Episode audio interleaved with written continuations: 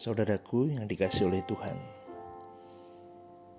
Firman Tuhan berkata, tak seorang pun dapat mengabdi kepada dua tuan. Karena jika demikian ia akan membenci yang seorang dan mengasihi yang lain. Atau ia akan setia kepada seseorang dan tidak mengindahkan yang lain.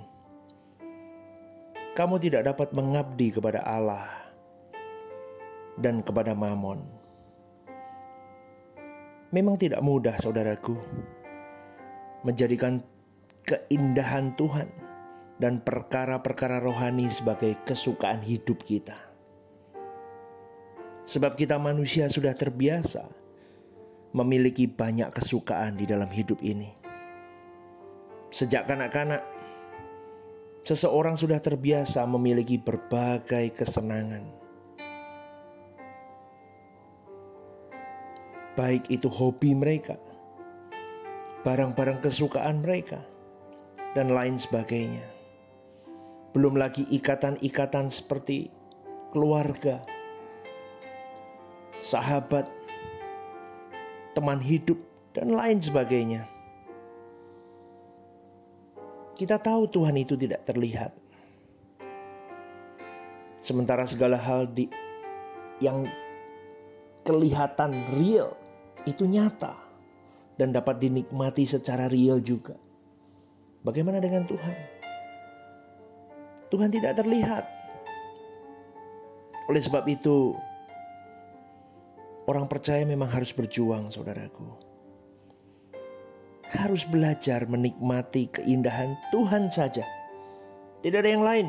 Dan perkara-perkara rohani saja, tidak ada yang lain.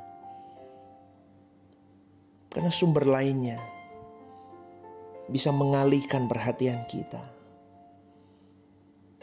dan membuat hidup kita tidak tepat lagi di hadapan Allah. Bahkan persoalan hidup sekalipun, banyaknya tekanan hidup itu pun dapat mengalihkan perhatian kita, fokus kita kepada Tuhan, dan akhirnya kita hamartia kita meleset dari rancangan Allah. Saudaraku, dengan berbagai kesukaan dan kesenangan hidup, banyak orang sudah terjebak di dalam irama hidup yang permanen, yaitu menikmati keindahan dunia. Ini yang saya sebut dengan candu yang bisa memenjarakan orang-orang percaya, membelenggu mereka, dan mereka tidak bisa keluar lagi dari belenggu itu tanpa mereka sungguh-sungguh berjuang, saudaraku. Dan orang-orang seperti ini, wajah batin mereka adalah wajah dunia, bukan wajah Yesus dalam hidup mereka. Saya mau ingatkan saudaraku, sebagai hamba Tuhan, saya mengingatkan, ayo berjuang. Karena orang-orang seperti ini pasti tertolak di hadapan Tuhan. Tuhan pasti menyatakan bahwa Dia tidak mengenal orang-orang seperti ini. Orang percaya yang hidup di dalam kewajaran dunia, mereka sedang dituai oleh iblis. Saudaraku, belajarlah mengerti apa yang diajarkan oleh Tuhan Yesus dalam Injil. Belajar untuk mengerti. Belajar untuk bergegas cepat, gerak cepat untuk berubah dalam hidupmu. Di dalam 2 Timotius 4 ayat 3 firman Tuhan berkata, Karena akan datang waktunya, orang tidak dapat lagi menerima ajaran sehat tetapi mereka akan mengumpulkan guru-guru menurut kehendaknya dan memuaskan keinginan telinganya. Hati-hati, saudaraku.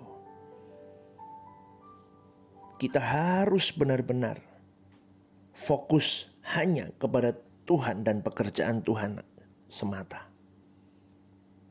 Karena ingatlah, saudaraku, tidaklah mungkin seseorang dapat menikmati keindahan Tuhan sementara ia juga menikmati keindahan dunia. Ibarat sebuah cita rasa lidah, seseorang tidak bisa menikmati rasa manis, rasa pahit, dan rasa asam bersamakan, bersamaan. Orang percaya harus memilih, saudaraku. Pilih urusan Tuhan atau untuk kesenangan dunia. Kita mau belajar menjadi pribadi-pribadi yang menancapkan ini kuat-kuat dalam hidup kita. Kita mau belajar mengarahkan pandangan kita tertuju kepada kerajaan surga atau dunia yang akan datang.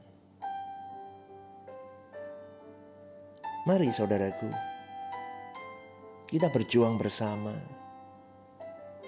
Jangan sampai apa pun di dunia ini distract visi kita, misi kita untuk untuk sungguh-sungguh di hadapan Tuhan.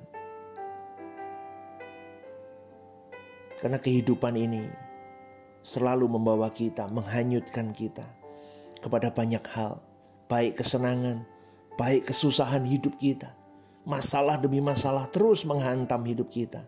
Dan akhirnya kita fokus kepada masalah. Kita menuhankan masalah kita. Kalau engkau dan saya percaya bahwa Tuhan turut bekerja dalam segala hal, percayalah.